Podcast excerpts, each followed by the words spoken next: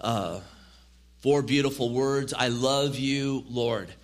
And in the psalm, we're going to start off by just seeing, as I mentioned in prayer, we can only say, I love you, Lord, because He first loved us. And this psalm really is, is a psalm, again, declaring, I love you, Lord. And it's just full of all the ways God has first loved us. And we'll expand on that a little bit as well with other scripture. And uh, it's a great reminder of just God's great love and heart and mercy and grace for his people. Um, it's just filled with exhortations and encouragements to be a people of prayer. As the psalmist even talks about, I love the Lord because I call out and he hears me and he delivers me and he meets me where I'm at.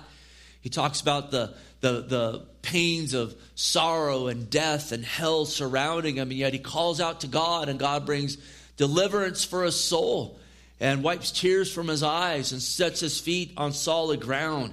Oh, such great reasons to love the Lord and to abound in the Lord. The psalmist also, he doesn't just say, I love the Lord, but he talks about ways that he loves the Lord because, listen, love is far more than a feeling. Love is actions and it's absolutely acting on the faith that we have in the Lord Jesus Christ. So we're going to glean much from those thoughts and these truths before us. And then, as well, in the psalm, there's just a precious, precious verse that uh, is just woven into this in Psalm uh, verse uh, 116, verse 15, where he says, Precious on the side of the Lord is the death of his saints. And that as well goes back to that love relationship that we have with him. He's with us while we're here, walking on the face of the earth, and our death those that are sanctified in Christ and to put faith in the Lord. It's precious in the sight of the Lord that absolutely we get welcomed home into all of eternity. There's so much to rejoice in, in that and take peace in that and celebrate in that. So we are going to go verse by verse through this uh, chapter here. I do want to start by reading the whole chapter, 19 verses, because I just think it's so glorious. Again, look at these Psalms were written not just to study, but to be sung. We're not going to sing it together. But as I read the psalm, I just encourage you to read it along as worship to God. And I pray that, you know, as we kind of look at the whole forest here, and then we'll start to break down different trees and creeks and streams and so forth. I kind of look at scripture that way. You know, let's just take this in and ask God just to wash us with his word and just begin a good work as we just take in the, the fullness of this psalm. So there's Psalm 16, verse 1.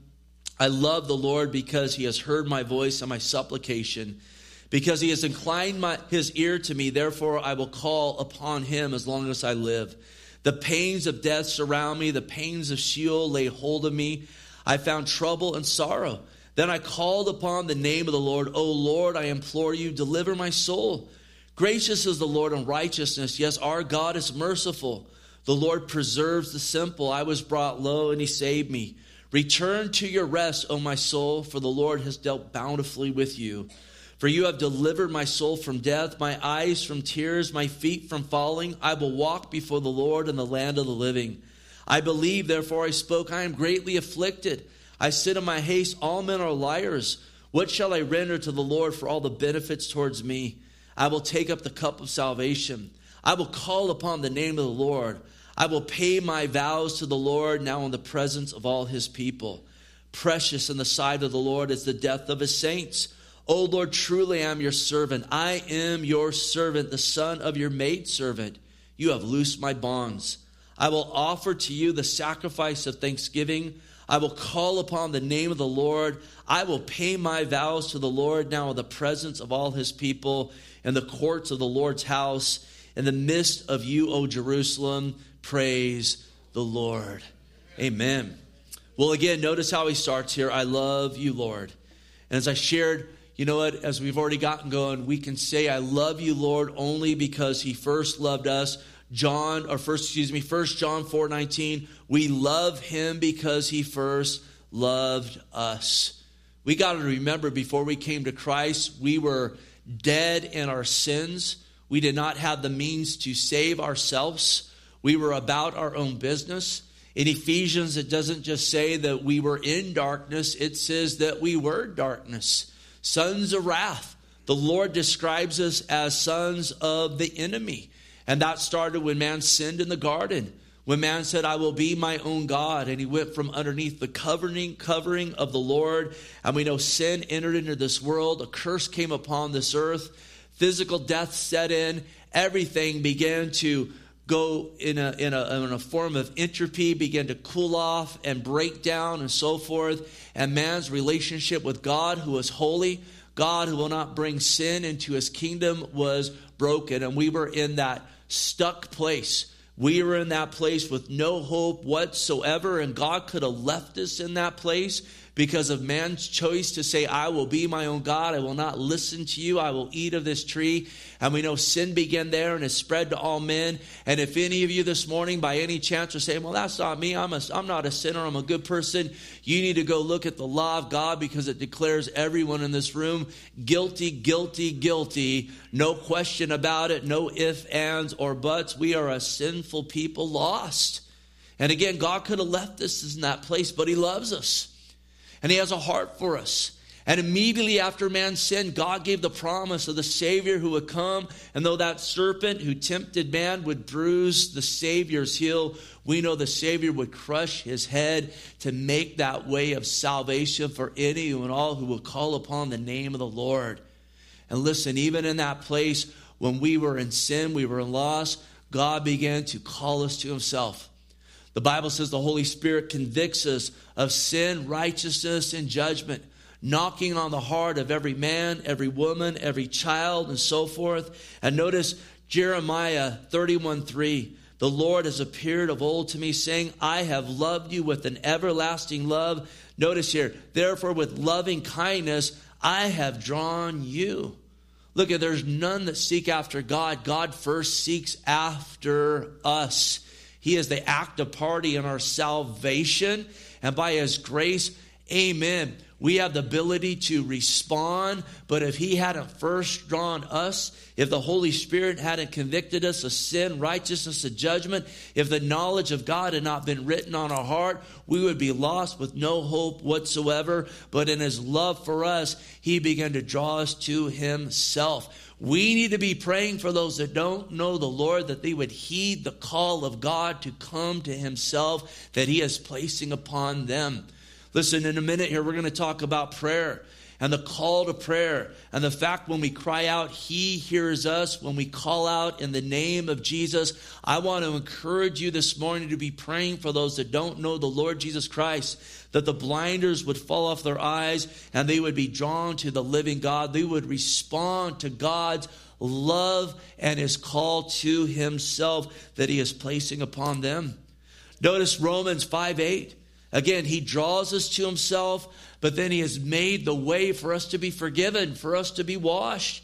But God demonstrated his own love towards us. And while we were still sinners, Christ died for us much more than having now been justified by his blood. Guys, this is huge. We shall be saved from wrath through him. Again, he demonstrated it. It's not just, I love you, but I'm going to show you my love for you and sending my son who lived a sinless life that's required of us who went to the cross of Calvary, who took the wrath due us upon himself, laid his life down, took it back up. Do not question God's love for you. He demonstrated it in the greatest act that could be put forth and absolutely taking everything due us upon himself. Do you, do me, absolutely bearing that wrath to save us from wrath so that we have the assurance of everlasting life by grace alone, through faith alone, in the Lord Jesus Christ alone. And listen, once we enter into that love relationship and calling upon the Lord, even all the more his love is lavished upon us that we can say, I love you, Lord, back to him.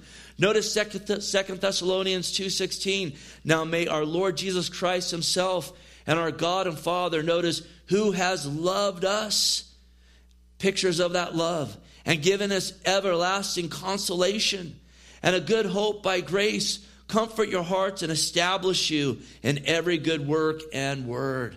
Again, an everlasting consolation he has given us. He has given us hope by grace, comfort. And again, he establishes us in good words and works. He is so good to us.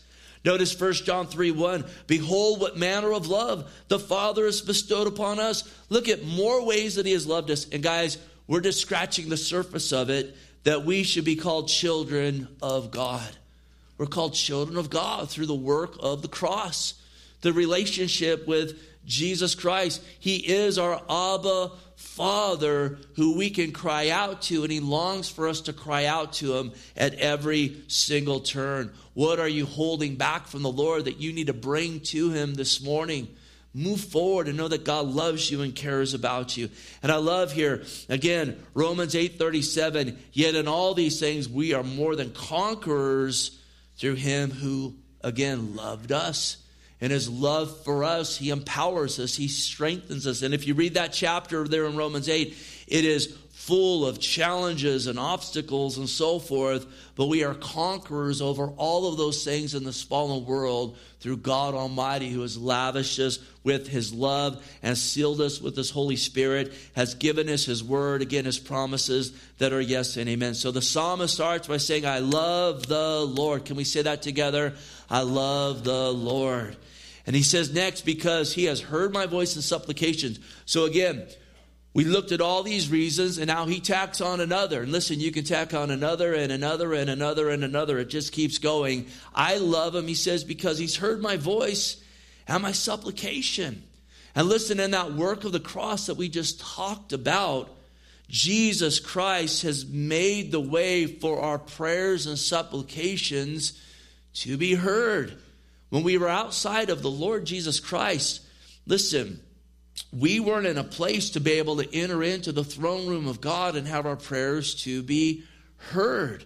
We know in the Old Testament, we see this picture of the Holy of Holies. There was a veil there, and the high priest could only go in there once a year to offer sacrifice for the sins of the nation.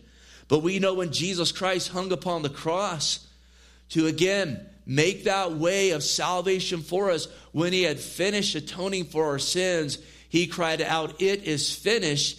And that veil that separated, again, us from that holy place, it says it was torn in two, not from the bottom up, but from the top down. God tore that veil. And that's significant because absolutely it signifies the fact that through the work of the Lord, now we can enter in, and the Lord longs for us to enter in to bring our prayers before us, again with a boldness, knowing that He hears us. Notice Hebrews 10, verse 19. Therefore, brethren, having boldness to enter the holiest by the blood of Jesus, by a new and living way which He consecrated for us through the veil that is His flesh, having a high priest over the house of God let us draw near with a true heart and full assurance of faith, having our hearts sprinkled from an evil conscience and our bodies washed with pure water.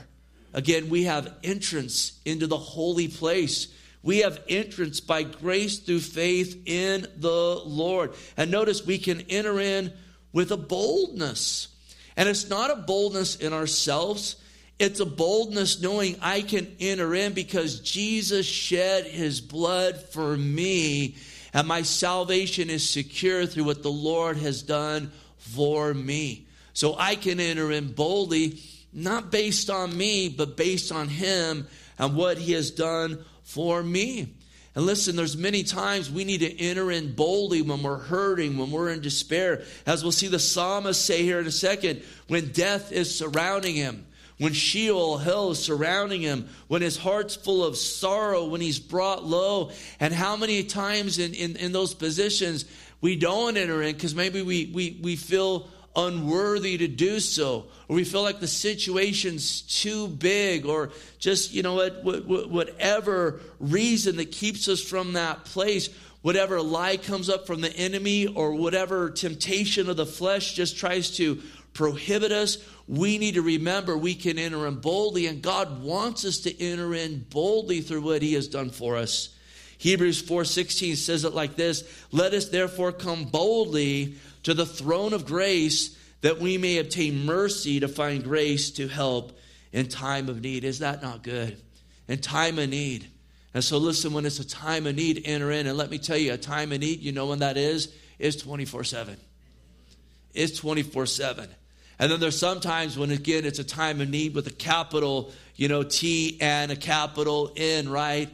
Enter in boldly. Maybe you've gotten away from entering, entering in boldly because you have forgotten that that boldness is based on Jesus Christ. Struggles and issues and things you're going through. And let's face it, there's times when we get into ruts and so forth, and that devil will come along and say, Well, God doesn't love you anymore.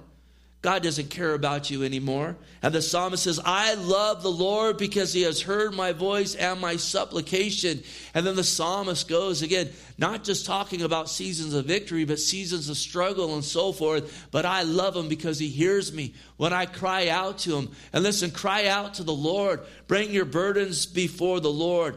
Song of Solomon 2, verse 4 He has brought me to his banqueting house and his banner over me was love. His banner over you is love, and in Christ Jesus, he has brought you into the banqueting house, dying with the Lord Jesus Christ. Can we say amen to that? Verse 2 Because he has inclined his ear to me. Therefore, I will call upon the Lord. I will, excuse me, call upon him as long as I live. So he continues on this. He says, The ear of God. And this is, this is God who speaks and everything changes. This is God with whom nothing is impossible with. That's your God this morning. In fact, is Jesus your Lord? Can you say amen to that? Then listen, that is your God this morning. And his ear is inclined to his people. He's attentive to us. He's waiting and wanting to hear from us. Second Chronicles 16:9. For the eyes of the Lord run to and fro throughout the whole earth. Notice here to show himself strong on behalf of those whose hearts are loyal to him. And then 1 Peter 3, verse 12, it says, For the eyes of the Lord are on the righteous, and his ears are open to their prayers, but the face of the Lord is against those who do evil. So again, his eyes are looking, his ears are open to those that again have righteousness in Christ. And they're coming again with prayers saying, I want to honor you, God. I need your help, God. Strengthen me, God. We'll see in a minute. He talks about simplicity, which is a picture of humility. So again, he's inclined his ear to hear me. And again, when we pray and cry out to him, he absolutely does. So encouraged. Again, I've been reading in First and Second Kings in my devotions. And it's amazing how many times when these kings or prophets or different individuals will call out to God, the Lord would come back to them and say, Because you prayed to me, I have heard you. And I thought, how simple is that? And yet, how powerful and how hard does the enemy of our soul work for us to forget that? And again, in prayer, even being an unnatural thing, it's an act of faith as our flesh resists that. But listen, this is where we have to overcome those lies and recognize because I pray, he hears. And the emphasis again is on God who hears, but there's got to be prayer on our end. The Lord told this to Hezekiah, and this is when the king of Assyria had already, they had already taken the northern tribes into captivity. And now some time had passed, and now they have surrounded Jerusalem and so forth. And Hezekiah knows we're outnumbered.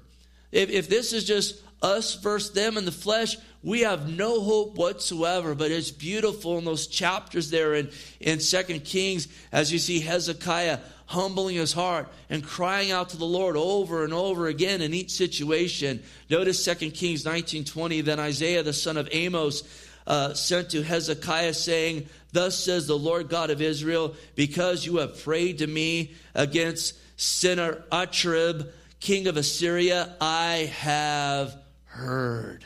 Man, get that in your heart this morning. Because you have prayed to me, I have heard. That should stir us to be a people of prayer. Especially when we read verses like James 5:16. You knew, you knew that would get put in here. The effective, fervent prayer of a righteous man availeth much. And so if my righteousness is in Jesus Christ, and it absolutely is, and that's the only righteousness I have is in Jesus Christ. And listen, if my fervent prayers, and again, fervent prayers are those prayers that they're, they're, they're not vain repetition but it's coming before God with a dependency upon God. It's coming before God out of faith, knowing that He is God and I am man and I need the Lord God in my life. The effective, fervent prayer of a righteous man availeth much. And again, Hezekiah's prayers availeth much. And because he prayed, God heard him. And again, that's not by mistake in the scripture. God is teaching us something there. He's saying, Hezekiah prayed and I heard him. So put your name there. Pray and God will hear you. Again, when we pray in the name of the Lord, we pray according to God's heart and mind. And sometimes we may not even know that, so we just come and say, Lord, I, I don't know, I don't even know what to pray, but what I do know is I need you. Help me, Lord. Listen, God hears that prayer. I mean, we, we, there's so many things we don't have figured out, but one thing we do know is that He is God and He's sovereign and His will is perfect. And so sometimes it just needs to be the approach of God. I, I don't know what I need, but you know what I need in this hour. Meet me where I'm at. And then when He does begin to lay specifics on our hearts and we open the Word, we absolutely want to pray according to the Word of God. Because He has inclined His ear to me Therefore, I will call upon him. Notice here, as long as I live. So we want to have a determination to call on him as long as we live. We don't want to be seasonal prayer warriors. We don't want to be a people that just pray, you know, in a season of difficulty, then forget. We don't want to be a people that are full of hearts of thanksgiving and seasons of great blessing and then forget. We want to be a people determined to call upon God as long as we live. In this day that we're in right now, we want to call upon the Lord Jesus Christ. Again, and knowing these things, knowing that when we call on his name, he hears. Knowing verses like Hebrews 11 6, it says, Without faith, it's impossible to please him. For who comes to God must believe that he is, and he is a rewarder of those who diligently seek him, knowing when I come to him and I seek him. And listen, prayer itself is an act of faith. He wants to reward those who diligently seek him. He wants us to pray with that faith. That should stir us to be a people who pray all the days of our life. Should move us in that place to be a people of prayer in our prayer closets, in the prayer meeting. I was so blessed I think we had the biggest prayer meeting we've ever had this morning in the youth room. Every seat in that circle, and we had another circle around that circle that got filled too. Of people coming and praying, and it was spirit led prayer. And I'll tell you, it's so important this day. I pray that we would abound all the more in prayer in our prayer closets, in our home, in those prayer meetings in these small groups and so forth before service and after service praying for one another and we would do knowing do that knowing because we pray God hears our prayers. Let me tell you guys, I look at this world and it's overwhelming. I, I, I look at the theological state of so much of Christendom, and it is overwhelming. I see just a, an influx of false gospels. It's overwhelming. We see this just great wave of immorality and godlessness taking over our nation. It just seems overwhelming. And I look at that, and there's so much of me that says, Stop, stop, turn, and repent. And I want to see it all change. And I know I'm required to do my part where God has put me and so forth. But listen, I know there ain't going to be any change unless we cry out to God. And I know this that He is our only hope because God can do something about all of this.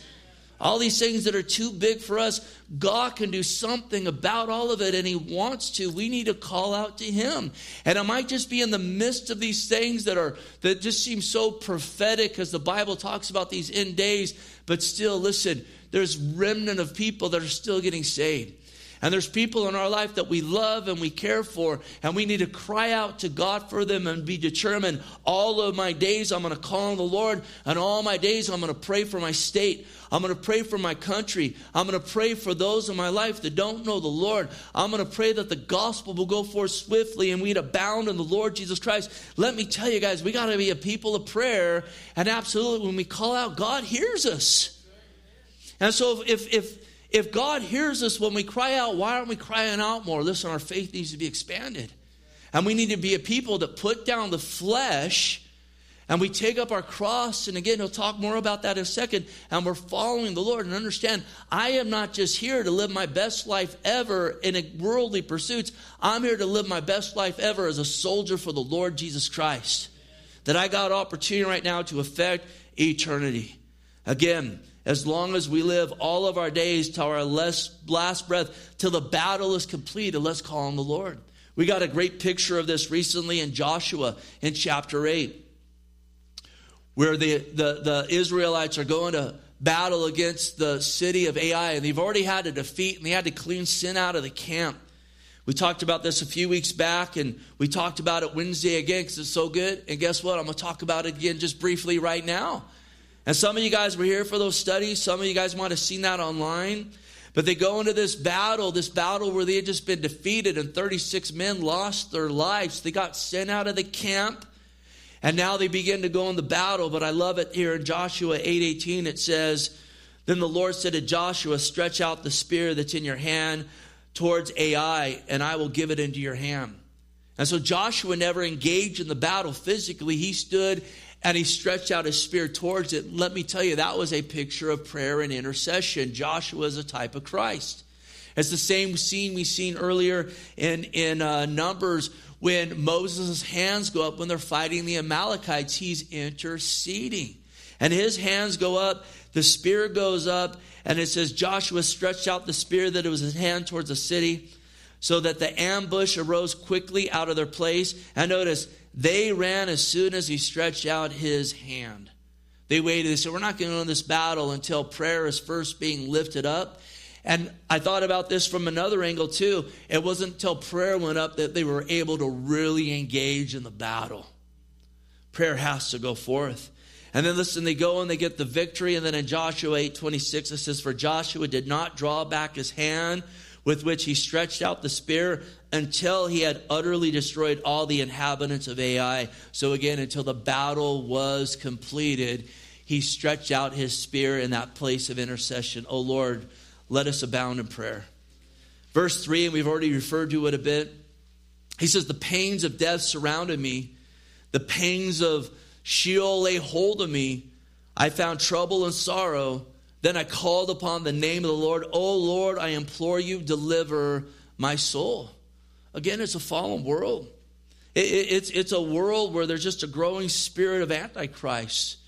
There's times when death, hell, trouble, sorrow, abound, and there's times when it just seems like these things are, are, are, are gripping us. Sometimes we just see it, sometimes we feel it, and there's times when these things are leaning heavy upon us. What do we do in that?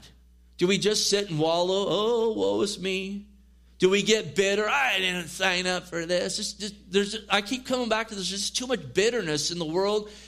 And there's too much bitterness in the body of Christ. There's no place for bitterness in the body of Jesus Christ. We were damned to hell, and Christ shed his blood and has saved us. Absolutely, he has good things for us, and we don't get our way and we get bitter. Someone does us wrong and we get bitter. Some doesn't work out the way we think that it should, and we get bitter. As I've said before, don't get bitter, get better. Bring those things to the Lord Jesus Christ and mature in your thinking and start thinking scripturally. I was damned to hell and Christ shed his blood for me. I got a future and a hope. And my Christ was saved, was nailed to the cross. And listen, he said a disciple is not above his master. There could be some bruises and bumps that come along the way.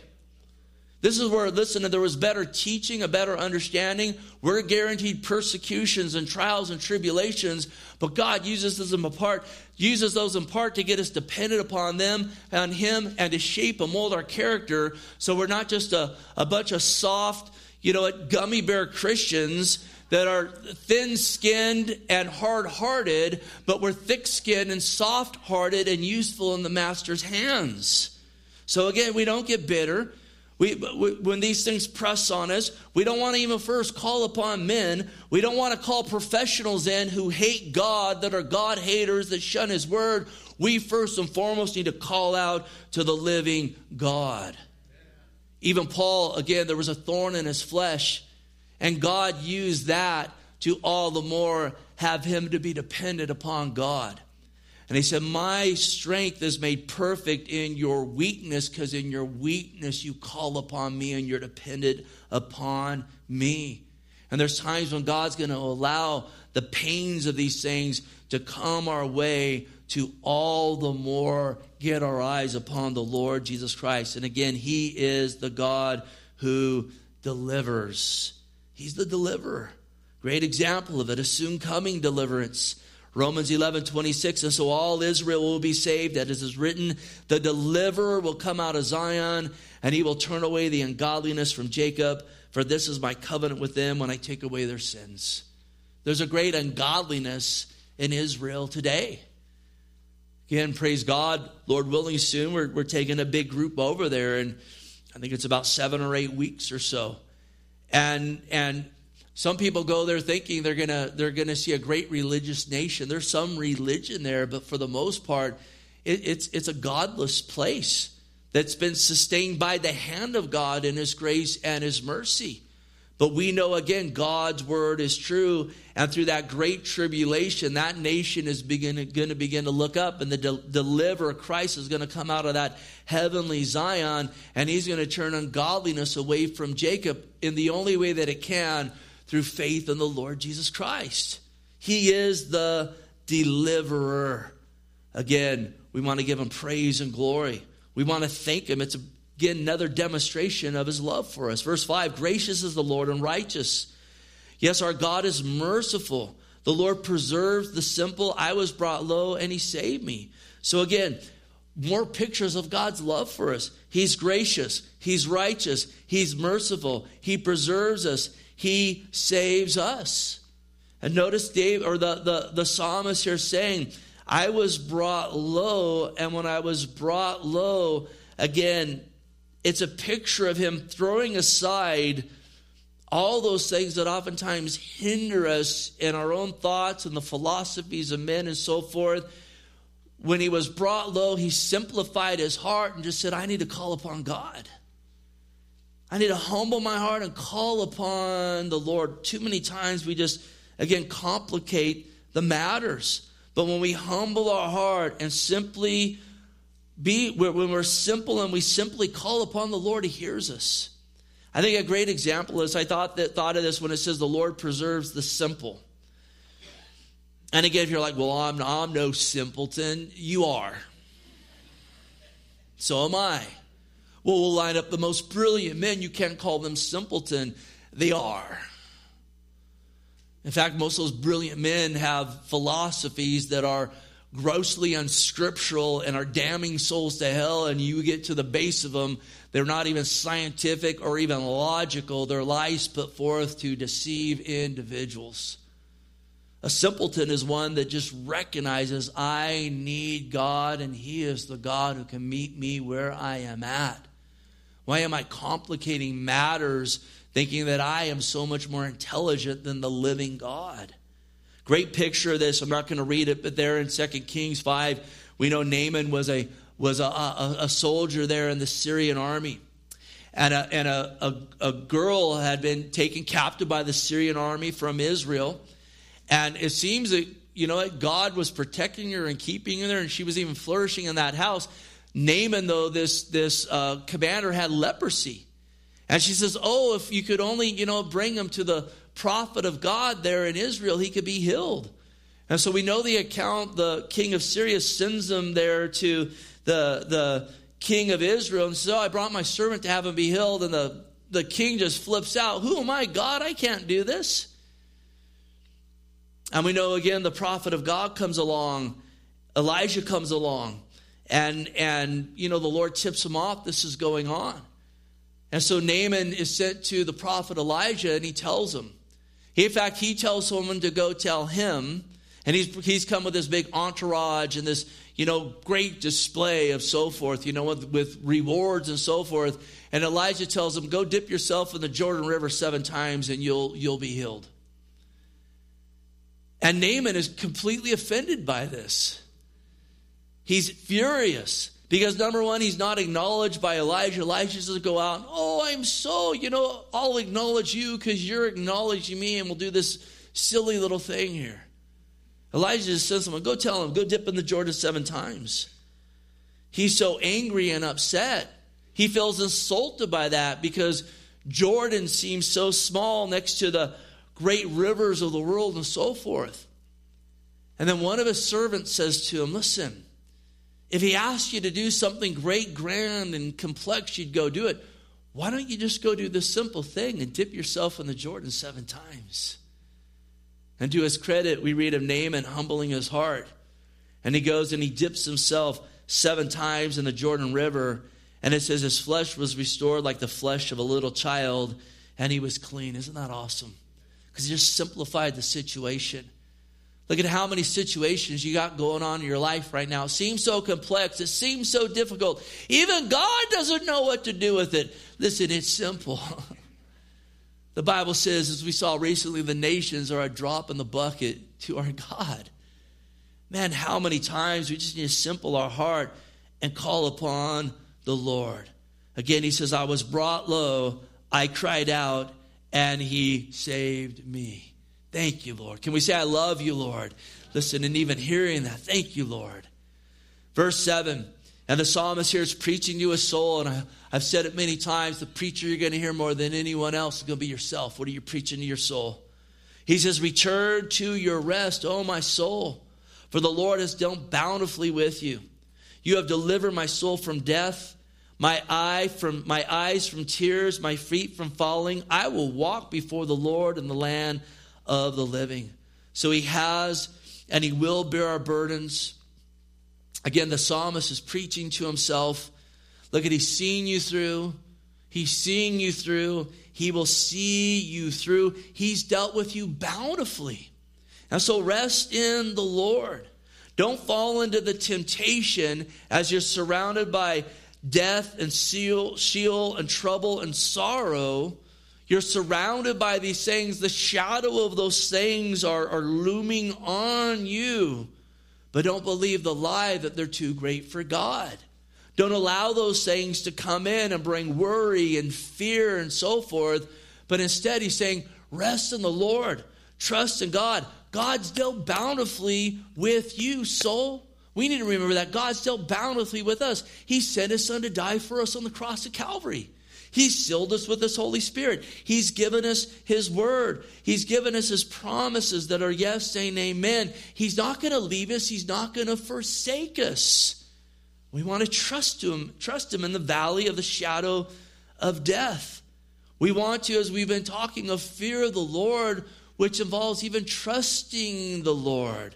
Again, it's a reverence for God. It is departing from evil. But a fear of the Lord is also a tr- great trust in God, a reverence for God. My God is awesome. My God is great. God is going to go before me. I'm going to trust in Him, and I'm going to trust Him to the point that I don't fear these other things because when we fear those other things, we're giving worship to those things, believe it or not. When we're fearful of the future, we are worshiping something other than God. When we're fearful of the enemy, we're worshiping him versus worshiping God. Now, I know it's not, we're not saying, oh, bow down before you, but in a way we are. Notice this verse, 2 Kings 13 38. He says, And the covenant that I made with you, you shall not forget. Let's not forget our covenant, the better covenant of faith in Christ. Then this is when he says, Nor shall you fear other gods the other gods of sorrow, the other gods of trouble, the other gods of Sheol, the other gods of death. But the Lord your God you shall fear and notice, and he will deliver you from the hand of your enemies. Preach that to your soul. When you're tempted to walk in fear and worry and despair, don't give those things that credit. Instead, cry out to God and watch God go before you. And remember, He has dealt bountifully with you. He'll never leave us nor forsake us. Again, He says, You've delivered my soul from death, my eyes from tears, my feet from falling. Not only we've been delivered from death, look at this is more so the second death. Jesus said in John 5 24, Most assuredly I to you, and I love it. He goes, he goes, You could take it to the bank, most assuredly. You can take it all to the bank when Jesus says it. And listen, you can even double down, not that you need to, but he'll say most assuredly at times when, when we need extra assurance of something. He who hears my word and believes in him who sent me has everlasting life and shall not come into judgment. Notice, but has passed from death into life. That's the God who loves you. Again, He's delivered our soul from death. We're going to die physically, but we have eternal life in the Lord Jesus Christ. And listen, on top of that, when he comes back, we got an upgrade coming for these bodies. It's, it's going to be glorious. He's taken eyes from our tears, He's bore our sorrows. He's jarred those tears. He's going to wipe every tear away from us. This is through the cross. Isaiah 53 4. Surely he has borne our griefs and carried our sorrows. And he keeps our feet from falling. Psalm 42 He has brought me up from a horrible pit. Out of the miry clay, He has set my feet upon the rock and has established my steps. God wants our faith in Him, our trust in Him. God will broaden the road if need be, or He'll make my, more, my feet more nimble, nimble if need be. And if I fall down, He'll pick me back up. Thank you, Lord, for loving us. And with these things said, again, in these, the psalmist is even expressing love back to God. And he's just saying, God's done all these things, so I got a feeling. He's saying, God done all these things, so I'm going to call on Him. I'm going to walk with them. I'm going to abound in them. I'm going to call on them all my days. Verse 9 I will walk before the Lord in the land of the living, speaking about all his days on earth. I'm going to walk with the Lord because the Lord loves me and the Lord is good. And again, he says, I am going to, I will. He doesn't say, well, we'll see about it. You know, we'll see how things unfold, but I will walk with the Lord. And I've talked about this many times. Listen, we should have a predetermined set purpose in our hearts that is before us. And if it's not there, we need to ask God to put it there, to ingrain it there, that we say, I am going to walk with the Lord. Come what may, I will walk with God, even if it seems like everything falls down around me or even the greatest temptations come before me. My determination is to walk with the Lord. Listen, that will do you so much good when temptations come along. There's too many people that waver in these things. Well, I'm walking with the Lord now, but we'll see what comes up next. You think the devil's not going to bring something next? So oftentimes go back to Daniel there and Daniel 1. He's being brought into a place of prominence as a young man there in Babylon in this captivity. With all pleasures brought before them, them wanting to train him up to be his guy. But Daniel purpose in his heart he would not defile himself. Daniel 1 8. He says, It doesn't matter what they bring me away. I'm purposing in my heart. I'm going to walk with the Lord.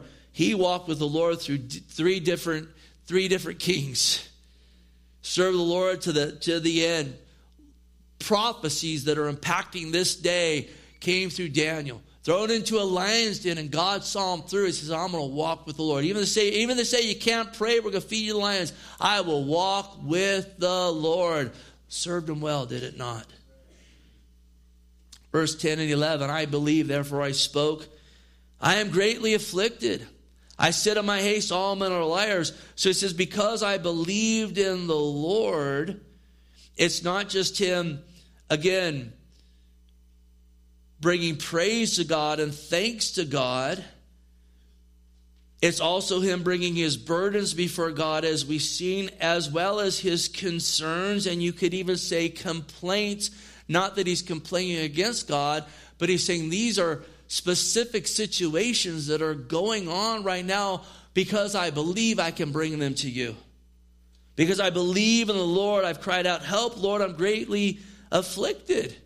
And again, we're going to have afflictions. If you start hearing a false gospel of, hey, look at no affliction, it's an affliction free Christianity. Again, that's a different Christianity because our Lord was afflicted and he said, You're going to be afflicted, but I'm going to see you through those afflictions. I'm going to mature you, grow you, grow your faith. Those afflictions are going to be used for good. They're par for the course. But praise God, in the midst of the afflictions, he doesn't say, But go be afflicted alone. But we can say, Oh, Lord, help me, I'm being afflicted. And how about you guys in the midst of afflictions and persecutions and trials and tribulations? I don't know, man. It seems like that, that, that there's a closer walk with the Lord when it's not the other way. And I'll go through something and uh, draw near the Lord, and it's like, man, I, I, I want to stay in that place. And, and it, you know, it's not even necessarily a description of us having a, a, a greater drift. And absolutely, we know Lord is as near to us, you know, in the affliction or out of the affliction. But maybe it's just us, we're in that place there's more of the realization boy, I need the Lord, so I'm just dependent upon the Lord. hopefully we can grow that it's just that every single day. And I'll tell you, I think the world's making it easier for us in that, is it not? making it easier. 2 Timothy 3:12, yes, all who desire to live godly in Christ Jesus will suffer persecution. And then he says, because I believe, again, I can say, help, Lord, I'm surrounded by liars. He says again in his haste, all men are liars.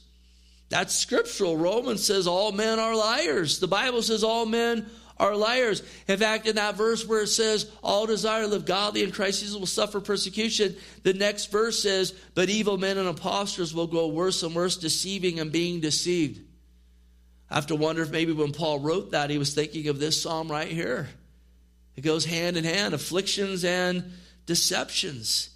And I already mentioned, you look around the world today and you see so much deception. You see just, just, just, just so much depravity even coming in into Christendom that I've talked much of and so forth and documented and it's just abounding around us. And it breaks my heart because I know truth sets people free and He is the bondage breaker. And you feel so overwhelmed. But let's remember again, God's concerned about all these things and God hears our prayers.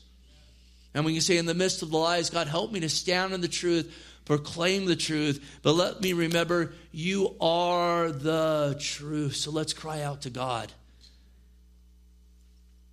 What shall I render to the Lord for all his benefits towards me?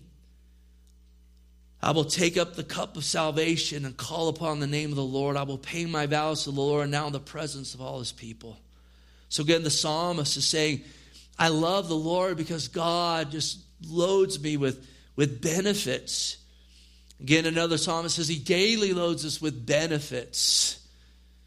We read of, again, him laying his life for us, the assurance that we have of salvation and every blessing in the heavenlies and so forth. He says, What do I render to the Lord as, as, as in return to that? He says, I'll take up the cup of salvation. When I thought of this, I just thought of the call to take up our cross daily and follow the Lord. Again, He's laid His life down for me. How do I share I love you, Lord, back with Him? Is it just I love you, Lord, but I'll be over here? No, I love you, Lord, and now I want to I want to live my life for you. I want to take up my cross and follow you. And listen, even in doing that, you won't lose your life, you'll gain it. He says, I'll render, I'll pay my vows.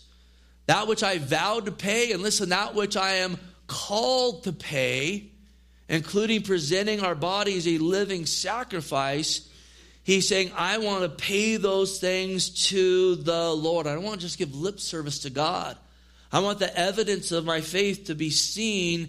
And notice here, I'll pay my vows to the Lord now in the presence of all his people. In other words, I ain't going to do it over in a corner by myself. I'm going to walk with a body of believers paying my vows so that not only God is glorified, but those around me, hopefully, they're being encouraging to, encouraged to do the same thing as well. And as I'm paying my vows, part of that is ministering to believers in the Lord, walking as a body and as the body of Christ.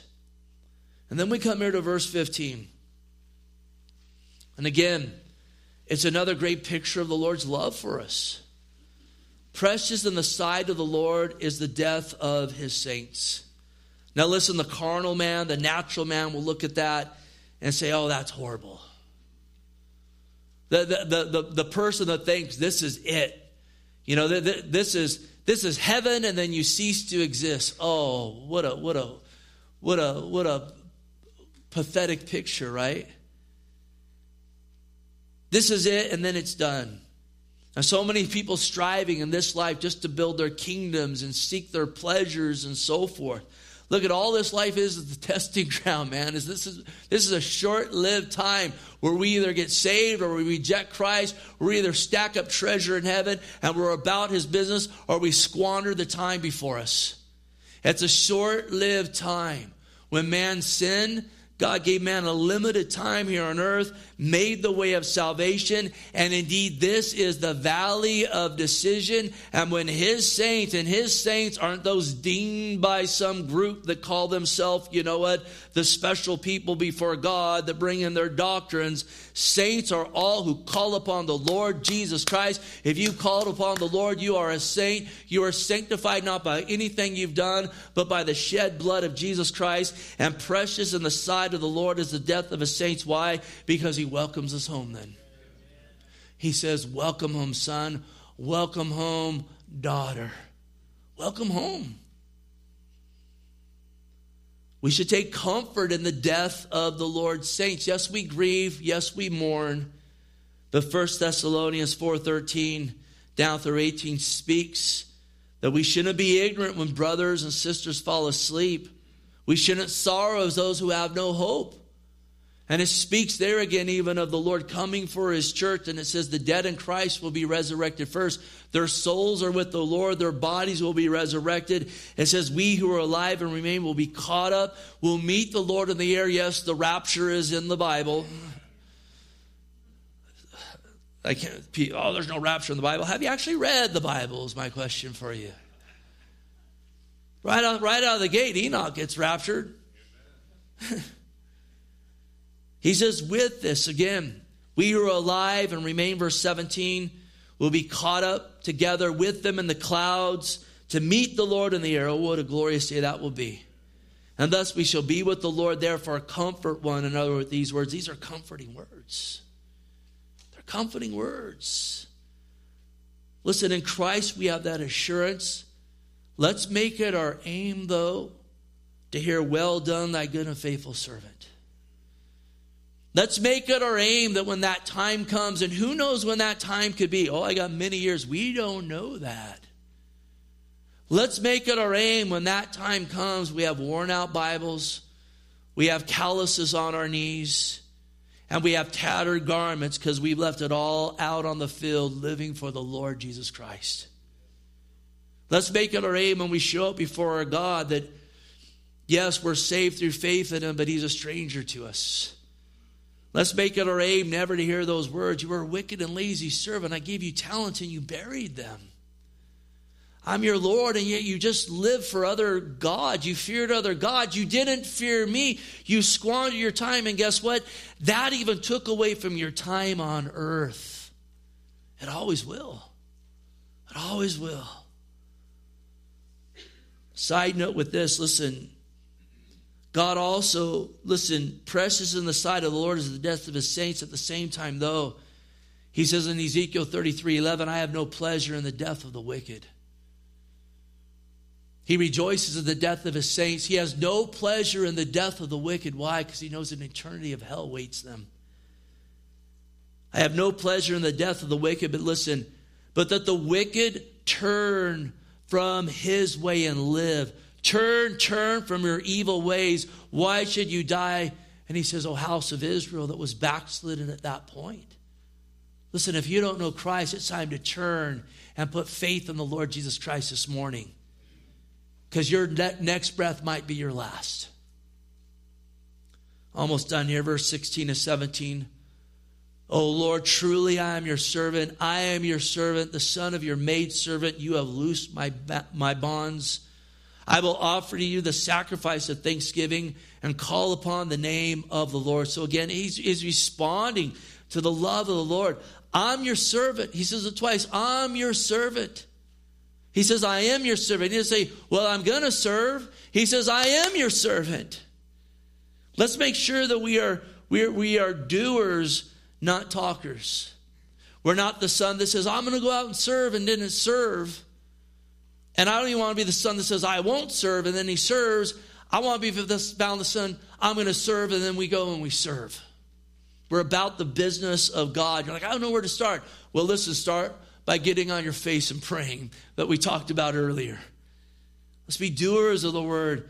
Again, not just, just, just, you know what, giving lip service. I am truly your servant. I am your servant. And notice, the son of your maidservant. Perhaps this was David that wrote this psalm. We don't know a lot about David's mom, but we know something about his grandma. Her name's Ruth. But you talk about a maidservant of God Almighty. I think about Timothy. It talks about Lois and Eunice, his, Eunice, his mom and grandmother. And the thing that just stands out to me is this let your kids see you serving God. Let your grandkids see you serving God. Let them not just hear you talking about God, but see you serving God. He says, I'm going to serve you. You've loosed my bonds. Again, he is the bondage breaker. John 8 36, therefore, if the Son makes you free, you shall be free indeed. When you come to Christ, he sets you free. Your sins are forgiven. Positioning you're right with God. Now it's time to start learning to live practically in the freedom that God has for you. And that includes not identifying with the bondages that He has freed you from. And listen, that lie is infiltrating the body of Jesus Christ to such a large degree right now. Well, He saves you, but you identify with your sin and then we'll teach you how to walk kind of in both of those and work things out. No, if the Son has set you free, you are free indeed. He is the bondage breaker. And that other thing is a false gospel and a false Christ. And sadly, that false Christ has been unleashed on the body of Christ, especially in the sin of homosexuality, and it breaks my heart. How tragic to tell a kid struggling with that who knows they need Jesus, well, you're saved, but now you're going to be a homosexual, a Christian homosexual your whole life. You're like, Steve, you're bringing that up again. Yes, I am, and I'll probably bring it up next week too because I want to see people set free. And these lies infuriate me because that's not the Jesus that I serve. That is not the Jesus I serve. That's not the Jesus that I have experienced in my life who has set me free from so many things and continues to do so. Thank you, Lord. Thank you, God. I'm going to offer the sacrifice of thanksgiving, he says. I'm going to call upon the name of the Lord. I'm going to thank him. I'm going to call upon God. And again, he says, I'll pay my vows to the Lord and the presence of his people. So again, that picture of fellowship, that picture of walking with God, not just lip service to God. He says, I'm going to do this in the courts of the Lord's house. So it's not this weird, well, I have I have church on the beach, you know, by the creek, by myself. Bro, that ain't church. Church is when you gather together with people who love Christ. There's an order as set forth in the New Testament, and we do not forsake it as the manner of some. We gather together in the house of the Lord to worship God. I don't know about you guys, but I was just so encouraged just in worship this morning. Just in praise to God Almighty. Seeing hands extended and voices lifted up and reading those biblical lyrics that were up on that screen. What great encouragement. We're going to do this forever again in the courts of the Lord in the heavenly Jerusalem. And how does he end it? Praise the Lord. Praise the Lord. Again, it's a praise from the psalmist, it's a command, and it should be a determination of our life. I will praise the Lord. Let's stand up. Close in prayer right now.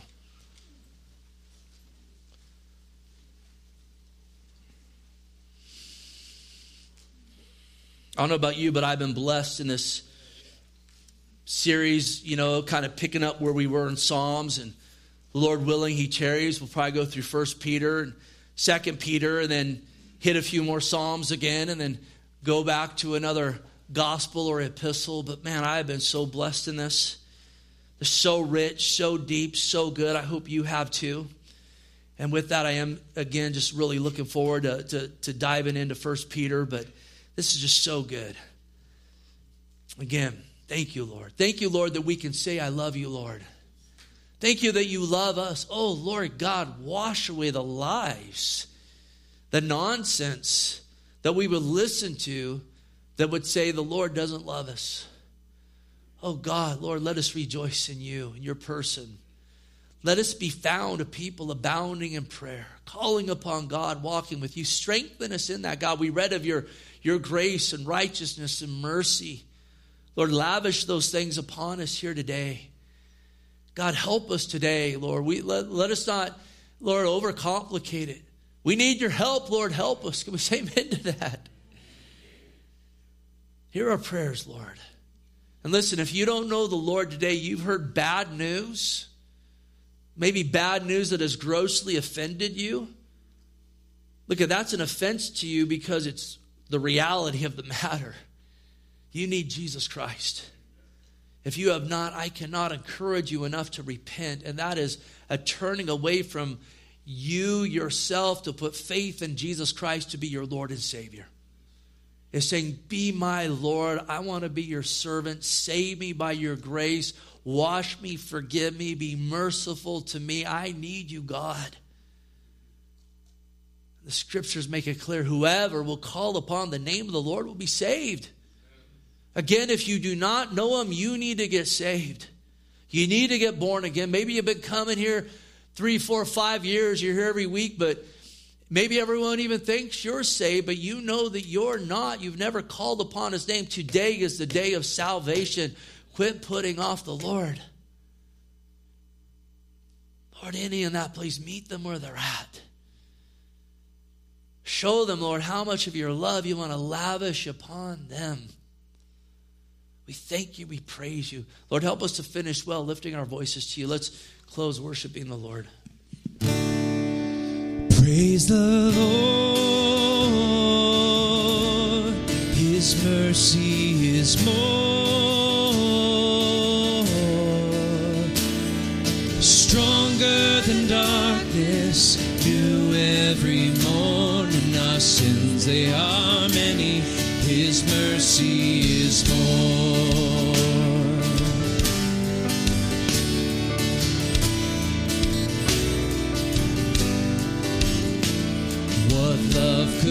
Remember, no wrongs we have done. Omniscient, all knowing, He counts not their sum. Thrown into a sea without bottom or shore. And our sins, they are many, His mercy is more. Praise the Lord, His mercy is more.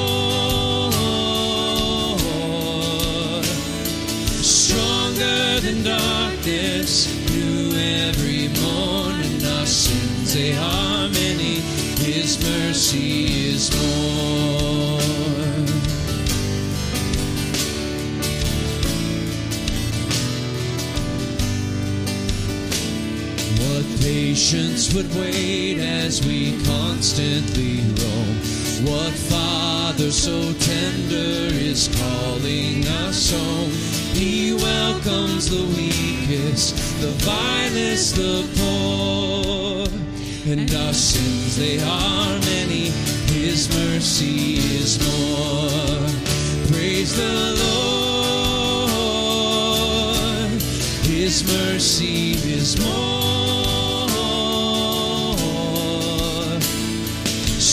Stronger than darkness, new every morning. Our sins, they are many, His mercy is more.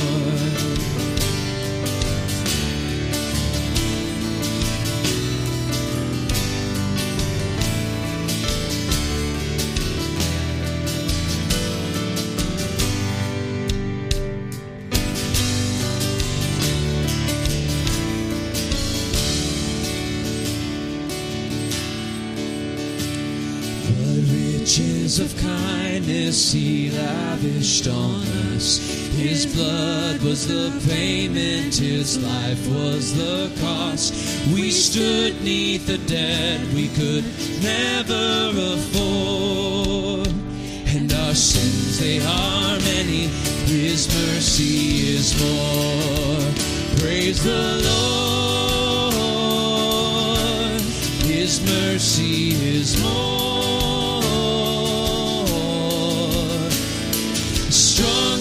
Than darkness, new every morning. Our sins, they are many.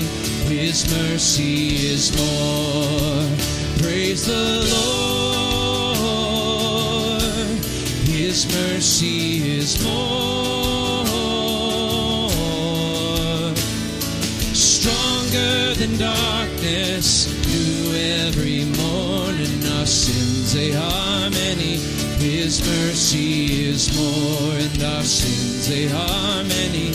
His mercy is more, and our sins they are many. His mercy is more.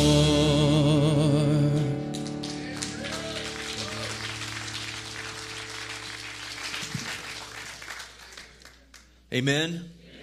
Well, God bless you. I pray you have a wonderful day in the Lord. Encourage one another. Be blessed. And again, may God richly shine his face upon you.